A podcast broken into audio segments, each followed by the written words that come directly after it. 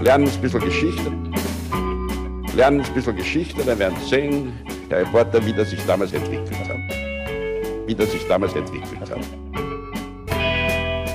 Hallo und herzlich willkommen bei Geschichten aus der Geschichte. Mein Name ist Richard. Und mein Name ist Daniel. Ja, und wir sind zwei Historiker, die sich hier Woche für Woche gegenseitig eine Geschichte erzählen. Immer einer dem anderen, und das Interessante dabei ist, beziehungsweise einer der interessanten Aspekte dabei ist, dass der eine nie weiß, was der andere ihm erzählen wird. Richtig. Bevor es hier jetzt aber weitergeht, kommt noch eine kleine Werbeeinschaltung. Werbung. Daniel. Ja? Jetzt waren ja gerade wieder die Oscars. Die Oscars.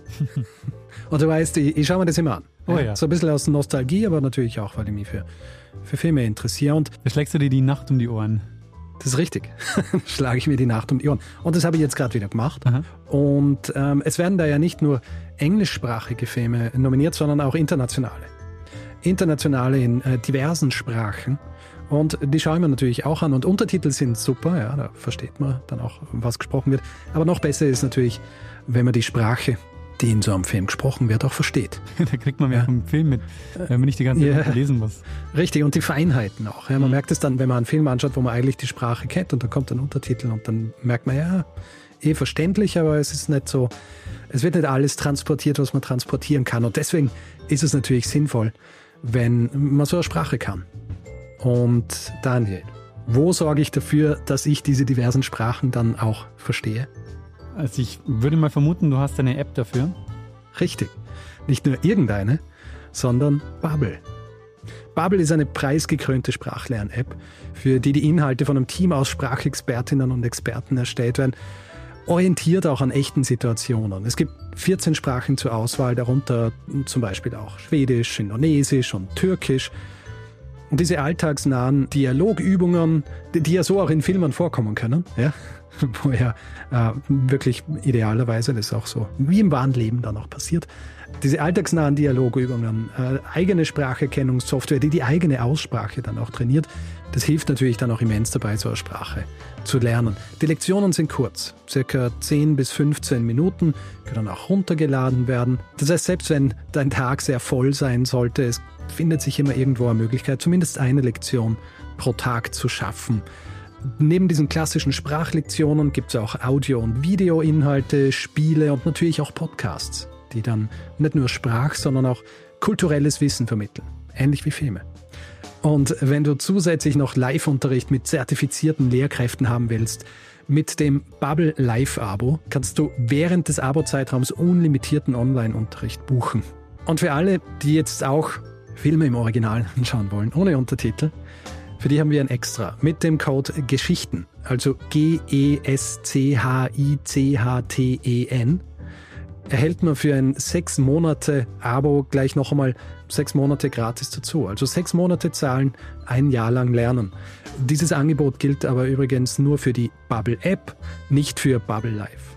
Dieser Code ist gültig bis zum dreißigsten vierten zweitausendvierundzwanzig und wie immer findet ihr alle Infos dazu direkt in unseren Shownotes. Oder auf babbel.com slash Geschichten. Ah, fantastisch. Und man muss ja dazu sagen, Sprachen lernen macht ja auch Spaß. Korrekt. Oder? Ja, also what's not to like? Ja, ja.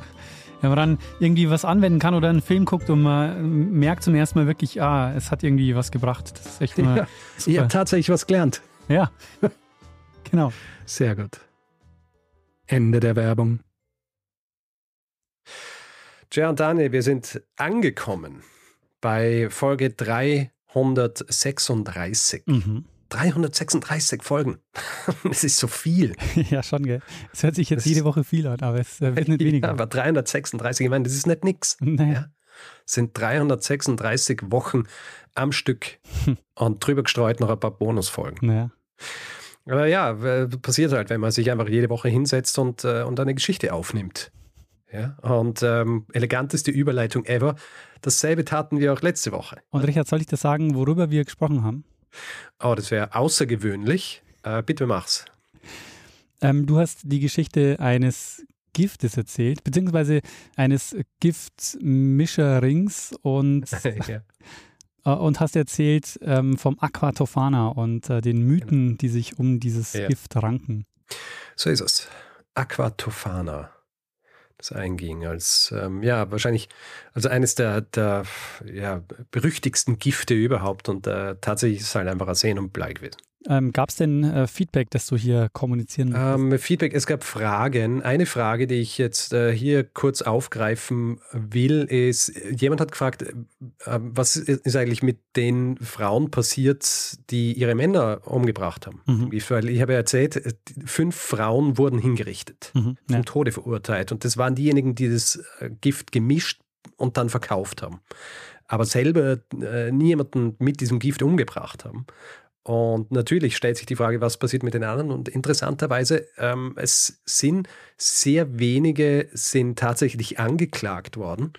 Und die, die angeklagt wurden, die wurden verbannt, ins mhm. Exil geschickt. Allerdings, äh, und das zum Beispiel bei den Ferry-Schwestern, die erwähne ich in dieser Folge einmal, also das, äh, diese beiden Schwestern, die beide innerhalb kürzester Zeit ihre, ihre Ehemänner äh, umgebracht haben äh, mit diesem Gift. Bei ihnen war es eben auch so, dass sie nicht geständig waren. Ja? Das heißt, sie haben dann auch nicht äh, zum Tode verurteilt werden äh, können. Sie wurden dann aber einfach ähm, verbannt, ja. exiliert. Es gab auch andere, die in diesem Geständnis, im, im Zuge dieses Verhörs äh, der, der fünf Frauen oder beziehungsweise vier äh, beschuldigt wurden, dass sie dieses Gift gekauft hätten und ihre Männer getötet haben. Und da hat es auch welche gegeben, die kamen eher aus. Also es gab auch eine Adlige, die ihren Mann umgebracht haben soll. Die hat auch nicht gestanden und die hat auch aufgrund ihres Statuses wahrscheinlich, äh, ist die zum Beispiel dann einfach freigelassen worden. Mhm. Ja. Also es äh, wurden andere schon verurteilt, aber niemand zum Tode.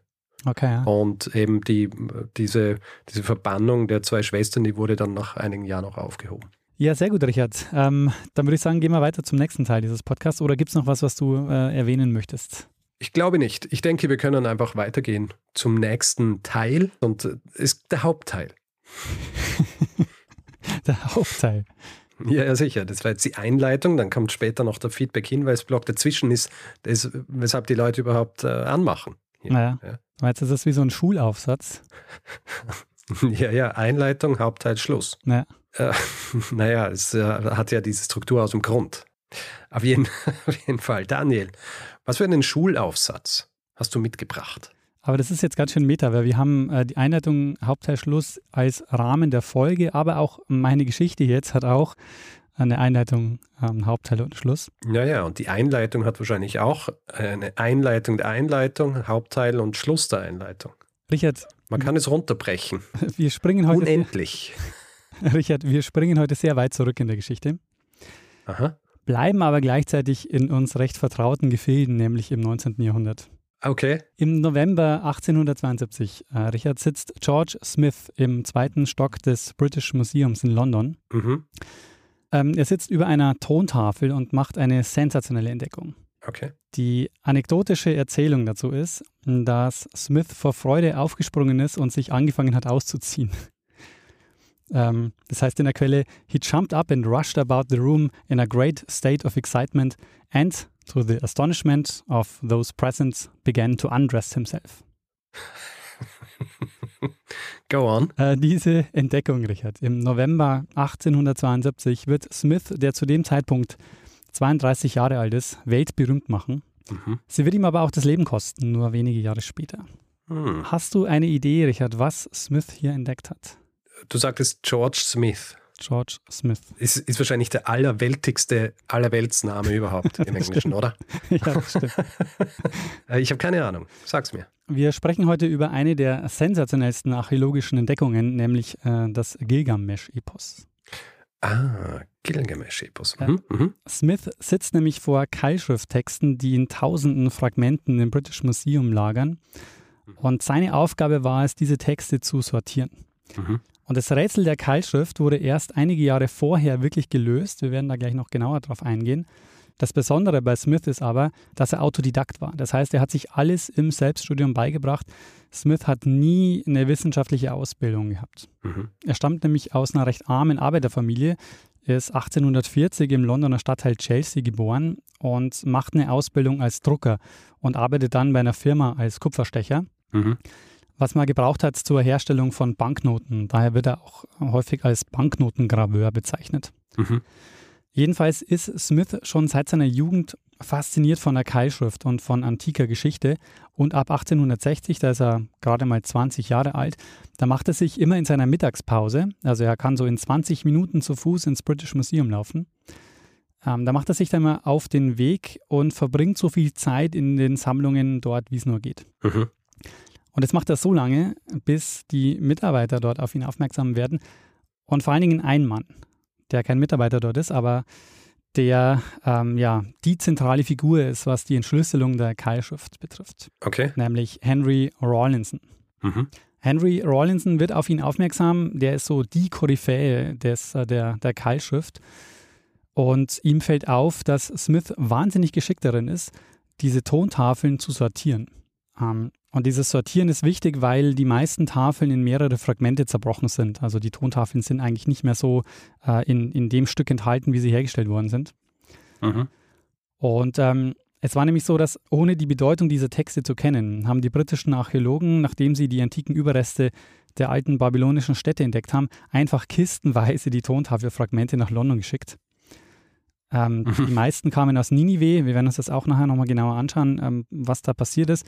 Also die meisten kamen aus Ninive, das liegt im heutigen Irak. Ähm, von da haben sie sie nach London geschickt.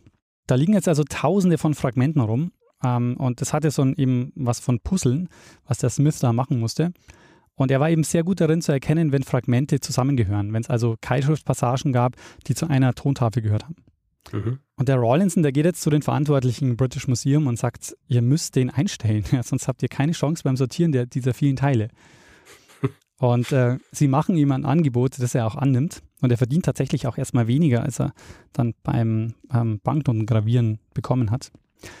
Und seine Aufgabe ist es jetzt zunächst mal, diese Tafelfragmente zu sortieren, was an sich jetzt eine recht eintönige Arbeit war, aber er nutzt die Zeit und beherrscht das Lesen der Keilschrift bald äh, sehr gut und macht erste Entdeckungen. Also zum Beispiel bestimmte Namen findet er auf den Tafeln, die man dann aus anderen Kontexten zuordnen konnte. Mhm. Und er schreibt dann sogar achtzehnhundertsechsundsechzig seinen ersten Artikel und ähm, Rawlinson macht ihn im Anschluss zu seinem Assistenten. Also das ist ein wahnsinniger Aufstieg von einem, der, der nicht mal eine College- oder Highschool-Ausbildung hatte, mhm. ähm, zu einem, der im Grunde wissenschaftlich ähm, arbeitet. Und diese Texte auf diesen Keilschriften waren vor allen Dingen Verwaltungstexte. Die sind als Quelle schon interessant, ähm, aber halt sehr begrenzt spannend zu lesen. Und Smith macht sich jetzt aber gezielt auf die Suche nach literarischen und mythischen Erzählungen. Mhm. Und irgendwann, also im November achtzehnhundertzweiundsiebzig, hat er ein Fragment vor sich, wo von einer Flut die Rede ist und von einem Schiff und einem Vogel, der nach Land Ausschau halten soll. Und äh, du weißt, welche Geschichte er da findet?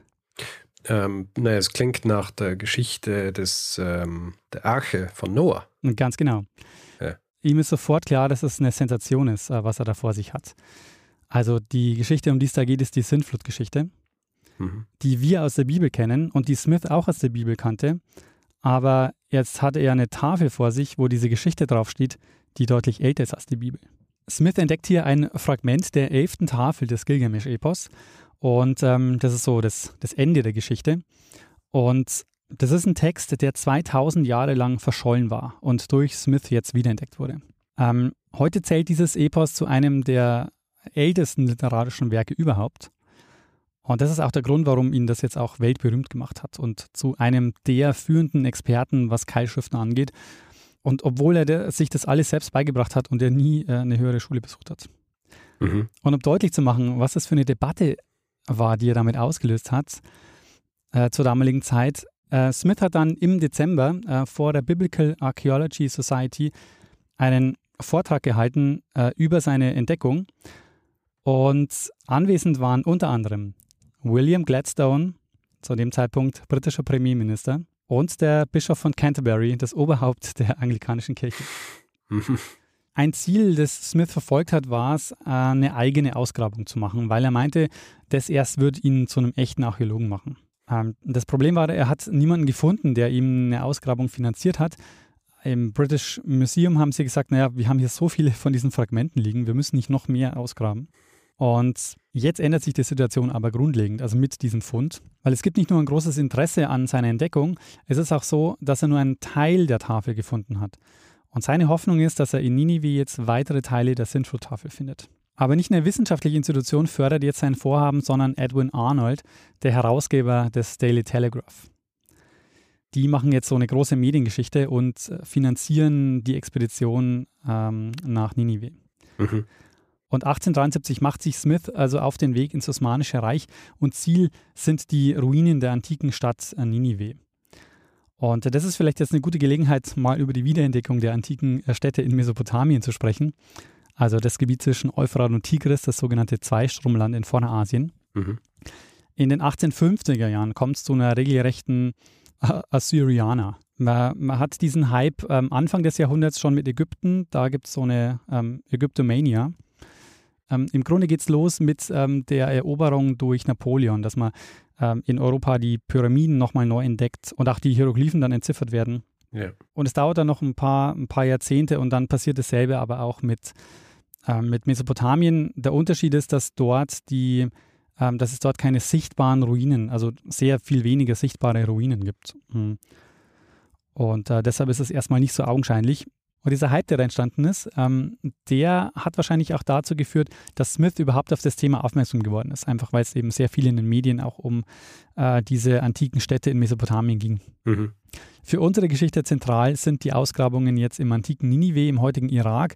Das ist heute Teil der Stadt Mossul im Norden, äh, im Norden des Irak. Äh, da gibt es den Grabungshügel ähm, Kuyunchik. Und in den achtzehnhundertvierziger Jahren stoßen die britischen Archäologen Austin Layard und sein irakischer Assistent Hormuz Rassam auf einen Palast und eine Bibliothek, also eine gigantische Keilschrift-Tontafelbibliothek mit über fünfundzwanzigtausend Tontafeln. Oh. Und der Hormuz Rassam, das ist eine sehr interessante Geschichte, weil das ist der einzige einheimische Ausgräber, der eine gewisse Würdigung erfahren hat und selbst als Archäologe anerkannt war. Mhm. Weil wir sprechen ja zwar von den Ausgrabungen von Layard oder auch von Smith später, aber die haben natürlich graben lassen. Ähm, die haben ja, ja. Leute engagiert, die graben. Ja, es zieht sich ja im Grund durch, durch all solche Dinge, wo du äh, in erster Linie oder oft waren es natürlich Engländer, die dann, äh, die dann kommen sind und ausgegraben haben und die Sachen nach England geschafft haben, die, die die eigentliche Arbeit gemacht haben, waren die Leute, die dort gewohnt haben. Genau, die Leute, die Einheimischen vor Ort.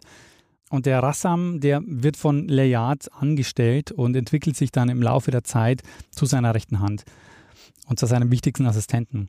Ähm, mhm. Und er führt dann auch eigenständige Grabungen durch und macht selber wichtige Entdeckungen. Diese Bibliothek, diese gigantische Keilschriftbibliothek in Ninive, über die wir jetzt sprechen, die geht auch auf seine Kappe. Die hat er achtzehnhundertdreiundfünfzig entdeckt. Da war Layard ähm, schon längst wieder in England, weil der zu dem Zeitpunkt in die Politik gegangen ist. Mhm.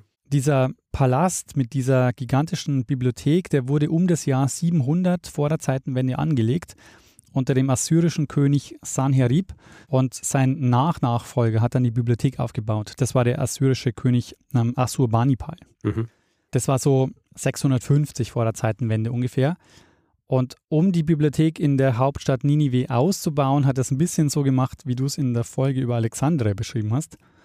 Also der hat ältere Bibliotheken und Sammlungen übernommen mhm. und Schreiber haben jegliche Literatur, die greifbar war, abgeschrieben und es wurde auch einiges an Tontafeln konfisziert. Also äh, bei allen Feldzügen, die sie gemacht haben, wenn sie da auf Tontafelsammlungen gestoßen sind, dann haben sie die beschlagnahmt und mitgenommen nach mhm. Ninive. Allerdings währt es nur sehr kurz, denn im Jahr sechshundertzwölf vor der Zeitenwende wurde Ninive dann erobert, was gleichzeitig das Ende des äh, assyrischen Weltreichs war. Der Palast samt Bibliothek wird zerstört, niedergebrannt. Was allerdings für die Tontafeln, die häufig nur getrocknet waren, hieß, ähm, dass sie jetzt gebrannt wurden und äh, dadurch noch beständiger waren. Mhm. Ähm, der Nachteil allerdings im Zuge der Zerstörung des Palastes sind halt die meisten in kleine Stücke zerbrochen. Ja. Und daher diese vielen Fragmente, die dann am Ende in London landen. Hm. Interessant ist aber, sie entdecken diese Bibliothek und diese vielen, vielen Tafeln, aber sie können es noch nicht lesen, weil die Keilschrift zu dem Zeitpunkt noch nicht entziffert ist. Hm. Weißt du, auf welchem Weg die Keilschrift dann schließlich entziffert wurde? Ähm, die Keilschrift, warte mal, ist die Keilschrift, äh, das ist aber nicht Rosetta-Stein, oder? Nee. Ja, das waren, das waren die Hieroglyphen. Genau, oder? Ja. Ähm, nein, in diesem ähm, Fall nicht. Es lief sehr ähnlich ab wie bei den äh, Hieroglyphen. Das war nämlich auch so, dass ein Text in drei Sprachen gefunden wurde, die man dazu benutzt hat, äh, um die, die Sprache zu entziffern. Mhm. Ähm, bei den ägyptischen ähm, Hieroglyphen war es so, das war der Rosetta-Stein, du hast es schon, schon gesagt.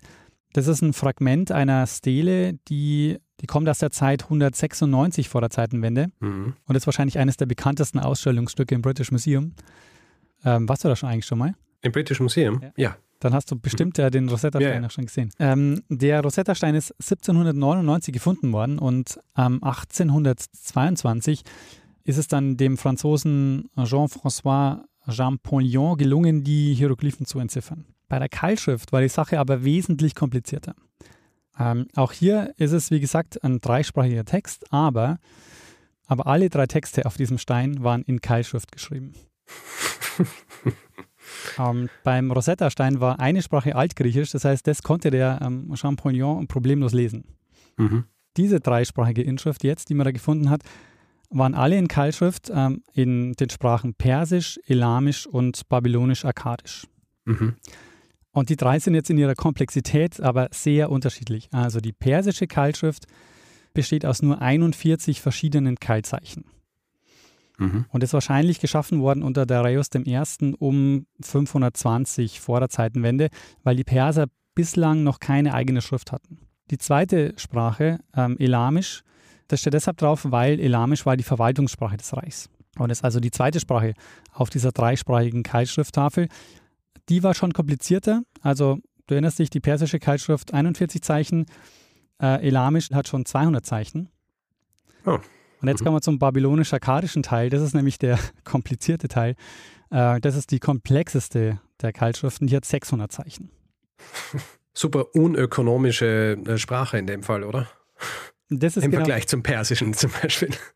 Das ist nämlich genau das, das Entscheidende bei der Keilschrift. Es ist so, die Keilschrift, musst du dir vorstellen, hat eine sehr lange Geschichte. Das Komplexe, warum quasi das babylonisch-akkadische sechshundert Zeichen hat, liegt daran, weil die Keilschrift zunächst mal aus dem Sumerischen kommt. Also mhm. äh, im dritten Jahrtausend vor der Zeitenwende äh, waren die wichtigsten Sprachen in Mesopotamien im Süden das Sumerische und im Norden das Akkadische. Und um das Jahr dreitausend vor der Zeitenwende haben die Sumerer die Schrift erfunden, vermutlich in der damals größten Stadt Uruk. Mhm. Und die wollten damit erstmal keine Literatur oder so verfassen, sondern es ging darum, die Verwaltung zu verbessern. Das heißt, ja. die ersten Texte, die hier Menschen geschrieben haben, waren Abrechnungen. Ich glaube, wir haben das irgendwo in einer anderen Folge eh auch äh, besprochen, dass die, dass die Verwaltung im Grunde die, diese ganzen Fortschritte eigentlich bringt. Genau. Und ähm, die Schrift, die sie erfinden, ist eben die Keilschrift und die wird im Laufe der Jahrhunderte jetzt von zahlreichen anderen Völkern ebenfalls verwendet, aber eben jeweils adaptiert. Ähm, zunächst mhm. ist die Schrift nämlich eine Bilderschrift, also es ist keine Alphabetschrift, wie wir sie heute verwenden, mhm. aber diese Bilderschrift, diese Piktogrammschrift, die entwickelt sich jetzt ähm, Stück für Stück weiter. Und es ist so, diese Schriftzeichen entstehen durch das Eindrücken eines Griffels aus Schilfrohr in, in feuchtem Ton. Und das charakteristischste Zeichen, das auch am häufigsten vorkommt, ist so ein so keilförmig, also oben so verbreitert und läuft dann nach unten schmaler zusammen. Mhm. Und die Bezeichnung keilförmig ähm, für die Schrift, also dann Keilschrift, taucht dann um siebzehnhundert erstmals auf. Mhm. Und die Tafeln sind oft nicht größer als die Handfläche und die Zeichen auch recht klein, was das Lesen halt äh, super schwer macht. Ja. Und die Forscher sind jetzt mit einer Schrift konfrontiert, die sich mit keiner anderen äh, Schrift, die sie kennen, vergleichen lässt. Nicht mit dem Hebräischen, nicht mit dem Arabischen, aber halt auch nicht mit anderen antiken Zeichensystemen wie den ägyptischen Hieroglyphen. Und so bleibt es lange einfach nur dabei beim äußerlichen Beschreiben der Zeichen. Ähm, es gibt auch Stimmen von Leuten, die dann sagen, vielleicht haben diese Zeichen gar keinen Schriftcharakter. Vielleicht sind es einfach nur Ornamente oder Verzierungen. Und sie haben sich natürlich auch unheimlich schwer getan, diese Keilschrift dann auf Papier zu übertragen, was halt super wichtig ist, um sich dann darüber austauschen zu können. Yeah. Und diese Komplexität, ja, die kommt jetzt daher, dass das Sumerische als Alltagssprache bald verdrängt wurde durch das Akkadische und die Keilschrift sich verändert hat im Laufe der Jahrhunderte zu einer gemischten Wort- und Silbenschrift. Also ein Zeichen kann für einen Lautwert stehen, also ein Vokal, oder es kann aber auch für eine Silbe stehen. Und mhm. so ein Zeichen kann auch für einen Begriff stehen. Also du musst im Grunde genommen bei jedem Zeichen den Kontext wissen, nur dann kannst du äh, wirklich dieses Zeichen interpretieren. Ja, ich meine, es ist wie, ähm, wie im Japanischen eigentlich, wenn du, ähm, wenn du Kanji, also Schriftzeichen, mit, äh, mit der Silbenschrift ausschreibst, quasi die Lesung. Ja. Weil dann hast du zwar die Lesung, aber wenn du das Kanji nicht siehst, dann äh, hast du auch unterschiedliche Möglichkeiten, äh, also Interpretationsmöglichkeiten für das Wort, das du jetzt da siehst. Ah. Und äh, kannst dann im Grunde auch nur über den Kontext, wenn du das Zeichen des Tatsächlichen nicht siehst, äh, bestimmen, was es heißen soll. Interessant, das wusste ich gar nicht. Ähm, es ist so, die Keilschrift gerät dann in Vergessenheit ähm, durch die Buchstabenschriften, die dann aufkommen, wie das Phönizische zum Beispiel. Das sind ja Alphabete, die uns ja viel vertrauter sind, einfach weil sie eben Buchstabenalphabete sind, die dann, die dann im Grunde genommen die Keilschrift dann verdrängen und ersetzen. Mhm. Und die beiden Pioniere, denen die Entzifferung jetzt zugeschrieben wird, sind Henry Rawlinson, den wir schon kennengelernt haben, und Edward Hinks. Das ist der große Gegenspieler, ein irischer Priester. Und die beiden haben sich, also, haben sich auch als Konkurrenten gesehen und Ähm, mochten sich nicht besonders. Und entscheidend jetzt für die Entzifferung ähm, ist die von Rawlinson um achtzehnhundertvierzig kopierte Inschrift von Behistun. Das ist praktisch der Rosetta-Stein der Keilschrift. Das ist, äh, was ich gerade schon beschrieben habe. Daraus konnte nämlich Rawlinson alle Keilzeichen des altpersischen Textes lesen, also dieses einfachen Teils. Anschließend machen sie sich dann an den elamischen Text. Das geht auch noch ganz gut. Aber der dritte Text, der war jetzt wirklich nochmal so eine ganz andere Herausforderung. Also wir reden da ja von sechshundert Zeichen. Ja. Yeah. Äh, wichtig sind da immer die Eigennamen. Die bleiben nämlich äh, ja stabil, tauchen immer wieder auf. Und die kennt man dann auch oft aus anderen Zusammenhängen. Und ähm, die sind deshalb bei diesen ganzen Übersetzungen immer so der zentrale Ankerpunkt, äh, an den man sich orientiert. Und in der assyro-babylonischen Keilschrift ist der Vorteil, dass die Herrscher gut zu erkennen sind, weil vor den Namen immer ein senkrechter Keil steht. Muss man aber auch hm. erstmal wissen, aber wenn man es weiß, ähm, tut man sich relativ ja. recht. Und äh, um achtzehnhundertfünfzig war es so, dass Rawlinson und Hinks um die zweihundert dieser Zeichen lesen konnten. Damit war die Entzifferung noch nicht abgeschlossen, aber man konnte zumindest die Texte schon einigermaßen lesen. Mhm. Und als endgültiger Beweis dann, dass man das Rätsel der Keilschrift erfolgreich gelöst hat, gilt die sogenannte Parallelübersetzung von achtzehnhundertsiebenundfünfzig. Ähm, sagt dir Henry Talbot was? Nein. Äh, du kennst ihn vielleicht als Fotopionier, weil er hat die Kallotypie erfunden. Auch nicht. ähm, der hat sich viele Jahre seines Lebens mit Keilschriften ähm, beschäftigt. Und mhm. er hat bei der Royal Asiatic Society vorgeschlagen, wie wäre es, wenn wir einen noch nicht übersetzten Text nehmen, ihn den führenden Keilschriftforschern geben und die Umschläge mit den Ergebnissen gleichzeitig öffnen? Weil dann ja, wird sich endgültig beweisen lassen, dass wir diese Schrift wirklich entziffern können. Mhm. Das haben sie dann auch tatsächlich gemacht. Also Talbot beteiligt sich, Rawlinson, Hinks äh, und noch ein weiterer ähm, Keilschriftforscher. Und äh, das Ergebnis ist eindeutig. Also sie kommen wirklich alle zu ähnlichen Texten. Und damit gilt alle spätestens achtzehnhundertsiebenundfünfzig die Keilschrift als äh, entziffert. Ja. Ähm, und kann sich vielleicht erinnern, ab achtzehnhundertsechzig ist Smith ähm, jeden Tag im British Museum und versucht dort die Keilschriften zu lesen. Also es mhm. ist genau die Zeit, in der er beginnt, ähm, sich dort mit den Themen vertraut zu machen. Mhm. Und das meiste Material, was Smith jetzt dort im Museum ähm, vor sich sieht, stammt auch direkt von den Ausgrabungen von Layard und Rassam. Das war weltweit die größte Keilschriftensammlung. Aber Smith vermutet jetzt, dass in den Resten der Bibliothek weitere Tontafelfragmente der Sintflutgeschichte sein müssen. Zumindest verkauft er die Geschichte so dem Daily Telegraph, weil dass er wirklich ein passendes Fragment dazu findet, ist ja äußerst unwahrscheinlich. Das ähm, ja, ist weniger als die Nadel im Heuhaufen. Mhm. Die Grabungen beginnen jetzt am siebten Mai achtzehnhundertdreiundsiebzig und eine Woche später wird er tatsächlich fündig. Ähm, er findet ein weiteres Fragment der Sintflutgeschichte. Wieder ist es eine Sensation. Er, tele- er telegrafiert die Nachricht nach London. Und was soll ich sagen? Es war ein Fehler. Weil der Daily Telegraph hatte jetzt seine Geschichte. Und was mhm. machen die? Die beordern ihn sofort wieder zurück. Mhm. Äh, die hatten ihren Medienkuh. Und nach einer Woche graben muss Smith also wieder zurück. Mhm. Daher, Richard, der Tipp für dich. Wenn du eine Ausgrabung machst und du gräbst gleich am Anfang das Beste aus, dann stellst du das erstmal ins Eck und sagst, dass du nur langweilige Sachen gefunden hast, aber du bist guter Dinge und kurz vor Schluss ja, haust du dann den Sensationsfund raus. Ja, sehr gut.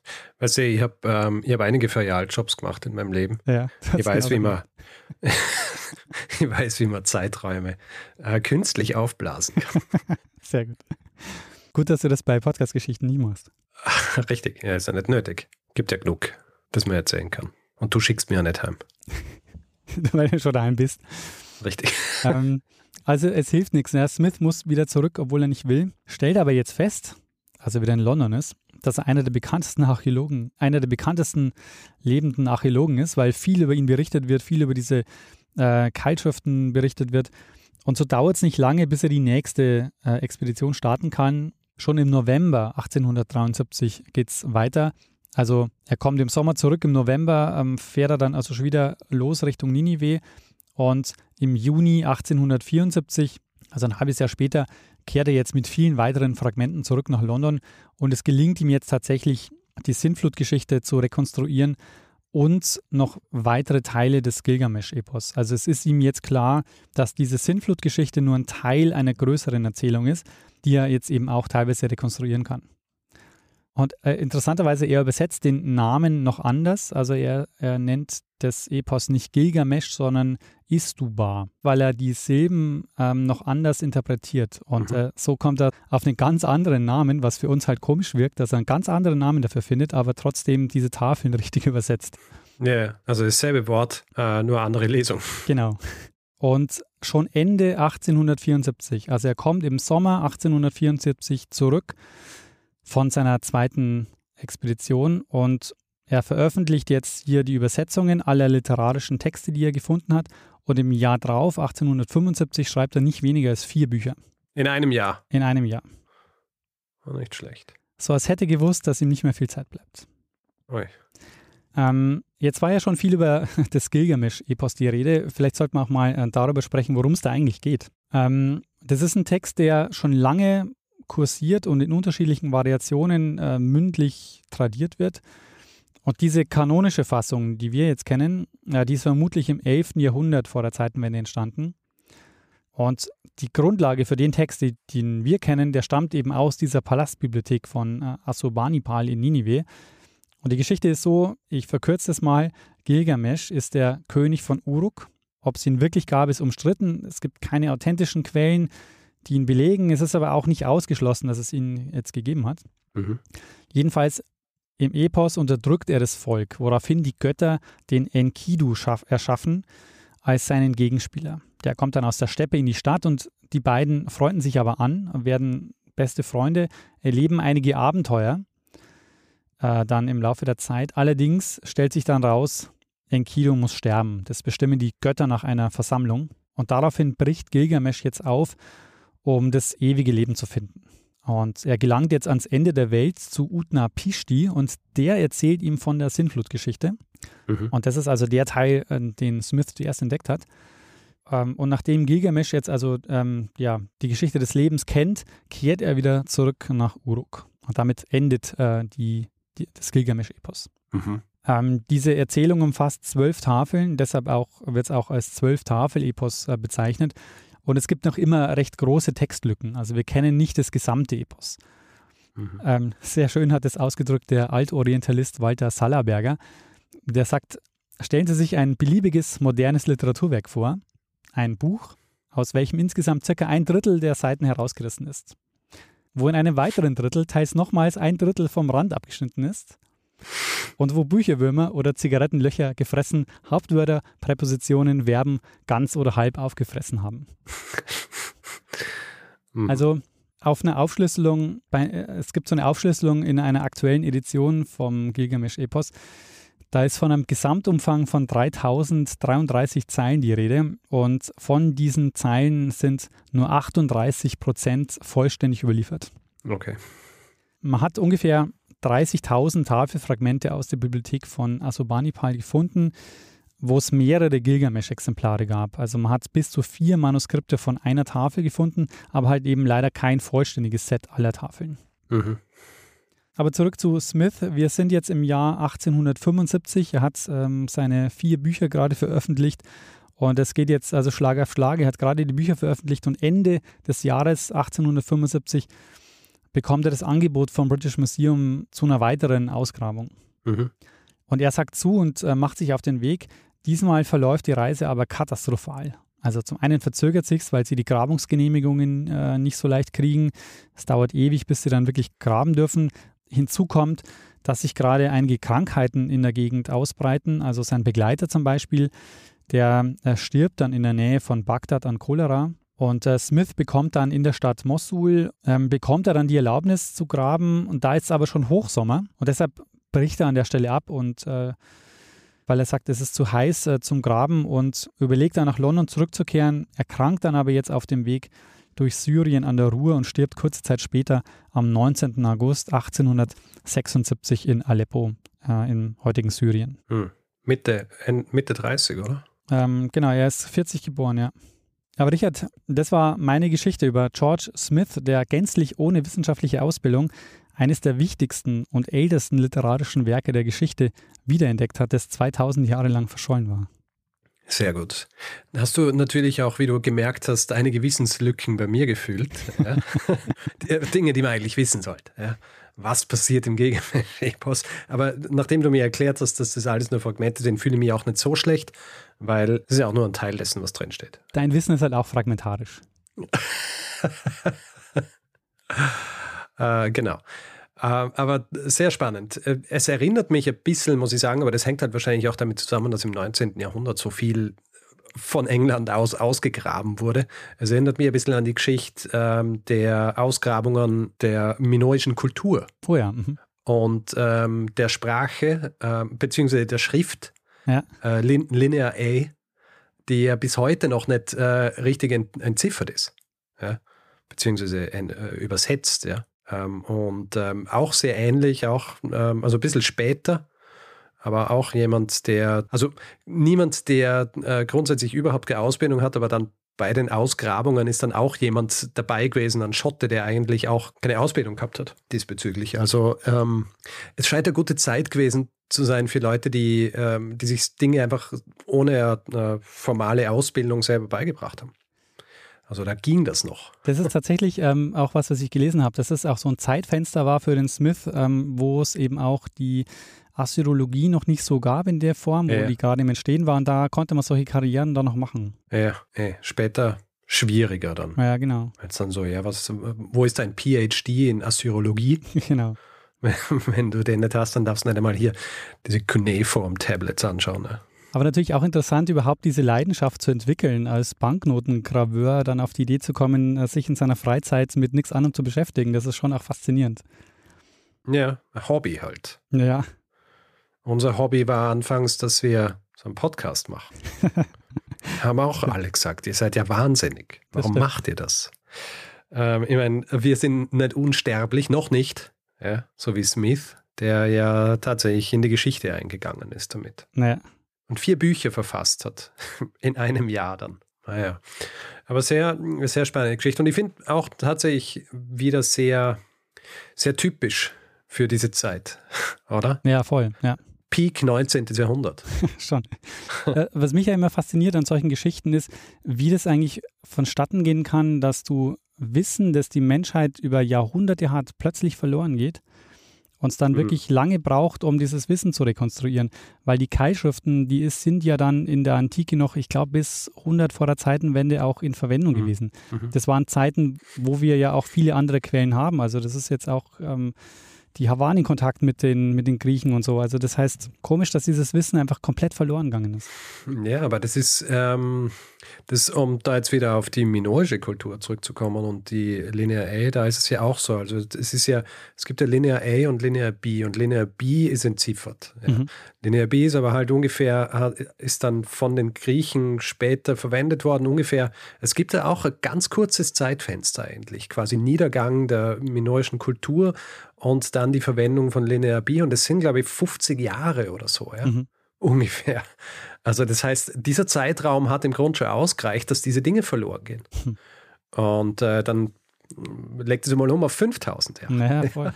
Also es gibt, glaube ich, viele Sollbruchstellen in unserer, in der Zivilisation an sich, wo es einfach sehr einfach ist, dass Dinge, also dass Dinge, von denen wir denken, dass sie auf ewig bei, in unserem kollektiven Gedächtnis sein werden, ja. dass die plötzlich verschwinden. Ja.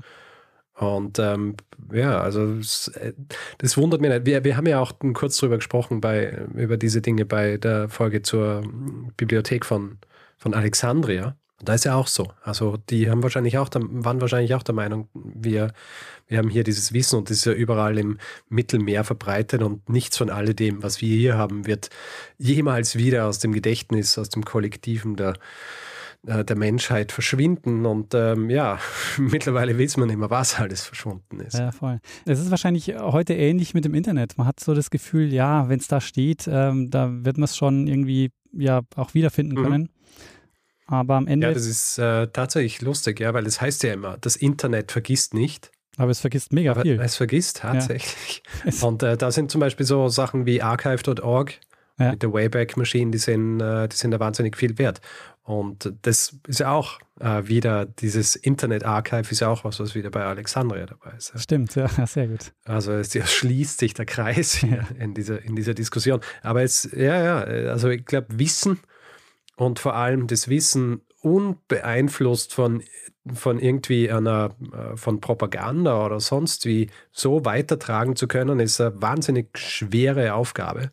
Ja. Und oft, äh, wenn du nicht die besten Voraussetzungen dafür hast, ist es eine unmögliche Aufgabe. Ja, was sagt ihr auch? Das Schwierige ist im Internet auch äh, nicht was zu finden, sondern das wiederzufinden. Was wiederzufinden und halt auch das Richtige zu finden. Ja, genau. Ja. Ähm, ja, ja.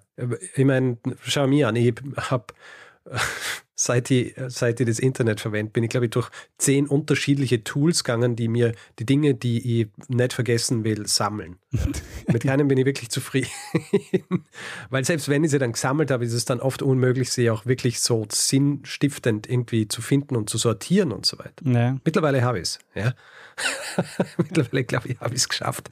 Aber ähm, ja, ja, Wissen dann auch irgendwie richtig katalogisiert. Letzte Folge, als ich gesprochen habe über die, äh, die über Aquatofana und über dieses Verhör, das stattgefunden hat im, ja. im, im siebzehnten Jahrhundert, da hat es ein Verhörprotokoll von eintausendvierhundert Seiten gegeben, das einfach verschwunden ist. Äh, dann ist es gefunden worden und aber einzig, weil die Registernummer im Archiv äh, nicht rausgerückt worden ist, äh, ist es dann wieder hundert Jahre nicht gefunden worden. Also so einfach geht's. Also selbst wenn du äh, so viel hast, dann siehst du quasi den, äh, den Wald vor lauter Bäumen nicht. Naja, voll, naja. Das ist auch so ein bisschen wie bei Smith. Also ich meine, der saß hier zwischen Tausenden von Tonfragmenten und äh, am Ende, bis er das Gilgamesch-Epos gefunden hat, war es ein wahnsinniger Zufall und hat lange gedauert. Schau, wir sitzen jetzt hier auch vor einem Tonfragment, aber es ist eine äh, andere Art Ton. Du musst es dann zusammenschneiden. Sehr gut. Wir werden es nie wieder rekonstruieren können. Na, was wir tatsächlich gesagt haben. Ja. Also jemand findet natürlich deine, ähm, unsere Rohaufnahmen, sitzt in einem Museum oder so, hört sich das an, denkt sich, kann es sein?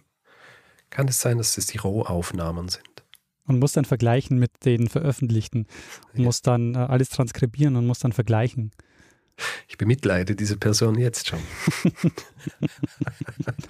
Sehr schön, Richard. Ähm, was glaubst du, war das ein Hinweis?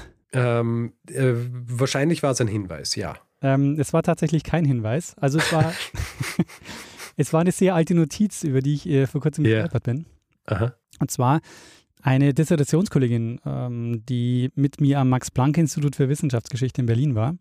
Mhm. Die hat eine Diss über die Geschichte der Entzifferung der Keilschrift geschrieben. Und im Zuge dessen hat sie mir irgendwann mal von George Smith erzählt. Ähm, und ich bin jetzt über diese Notiz wieder gestolpert. Und äh, ja, die Notiz ist tatsächlich älter als dieser Podcast hier. Nicht schlecht. Äh, passend zum Thema ist es wahrscheinlich die, das älteste Thema genau. dieses Podcasts. Das gab es schon vor, ähm, vor dem Start des Podcasts. Nicht schlecht. Sehr gut. Äh, die Diss ist übrigens inzwischen publiziert, äh, die ist von Nele Diekmann und heißt Talbots Tools, Notizbücher als Denklabor eines viktorianischen Keilschriftforschers. Aha. Also da geht es um den William Talbot und sie untersucht da seine Notizbücher und guckt sich an, wie er aus diesen Notizbüchern, also wie er da quasi notiert, äh, wie er da die Keilschrift, äh, Keilschriftzeichen versucht zu entziffern. Und er ist dann derjenige, ja, der dieses, äh, diese Parallelübersetzung dann ähm, anregt. Mhm. Und ein besonderer Dank an der Stelle geht an Ed Pfiffimus. Und ähm, also in dem Buch geht es um die Keilschrift-Entzifferung, das ist der Teil, ähm, den ich da erzählt habe. Und zur Biografie von Smith kann ich empfehlen das Buch The Buried Book, The Loss and Rediscovery of the Great Epic of Gilgamesh von David Damrosch. Mhm. Ähm, und zu Gilgamesh selber gibt es natürlich massenhaft Literatur. Für einen schnellen Überblick fand ich jetzt ganz gut das Buch äh, Das Gilgamesch-Epos von Walter Sallaberger. Mhm. Ja, Daniel, würdest du dann dieser Geschichte noch gerne etwas hinzufügen oder sollen wir jetzt zu dem Anf- eingangs erwähnten dritten Teil dieser Folge äh, weitergehen? Machen wir das, machen wir im Feedback-Hinweisblock. Gut. Wer Feedback geben will zu dieser Folge oder anderen, kann es per E-Mail machen. feedback at geschichte punkt f m, kann es auf unserer Website machen. geschichte punkt f m, kann es auf Twitter machen. Das ist unser Accountname Geschichte F M. Dasselbe gilt für Facebook. Wer uns auf Spotify hört, kann uns dort bewerten ähm, und folgen. Ähm, freut uns immer. Und wer uns grundsätzlich irgendwie bewerten will mit, mit einer Review äh, oder solchen Dingen, kann es zum Beispiel auf Apple Podcasts machen oder panoptikum punkt io oder grundsätzlich überall, wo man Podcasts bewerten kann. Irgendjemand hat das letztens äh, oder vor kurzem gemacht auf Podbean. Hast du es gesehen? Da kann nee. man unter jeder Folge eine ah. Review schreiben. Und hat geschrieben, dass man diesem Österreicher nicht mehr zuhören kann. Ach so, das war die Geschichte. Ja. Das ist äh, in dem Anhiebing gemeint. Obwohl du mit deinem bajubarischen könntest es auch sein. Ja, voll, weil das könnte ja Ober ist. Man weiß es nicht. Aber ich nehme mal an, dass ich gemeint bin. Okay. Ähm, wer diese Folge lieber ohne Werbung gehört hätte, hat die Möglichkeit, sich via Steady einen Feed zu kaufen für vier Euro im Monat. Da bekommt ihr dann die Folge auch jeden Mittwochvormittag in euren Podcatcher geliefert, aber eben jeweils ohne Werbung. Ihr findet das Ganze unter geschichte punkt f m slash steady. Wir bedanken uns in dieser Woche bei Friedegard, Andreas, Daniel, Carsten, Felix, Ansgar, Matthias, Julia, Joe, Mitra, Sonja, Heike, Fabian, Gabriele, Gwendolin, Fabian, Kim, Anne, Laura, Sebastian, Nikolas, Sarina, Marc, Katharina, Barbara, Melanie, Lorenz, Stefanie, Jan, Katharina, Oliver, Michael, Günther, Anke, Agiro, Martina, Judith, Sebastian, Georg und Martin. Vielen, vielen Dank für eure Unterstützung. Ja, vielen herzlichen Dank. Gut, Daniel, werter Daniel, würde ich sagen, dann machen wir das am Schluss ähm, oder machen wir das jetzt, was wir sonst immer am Schluss machen, oder?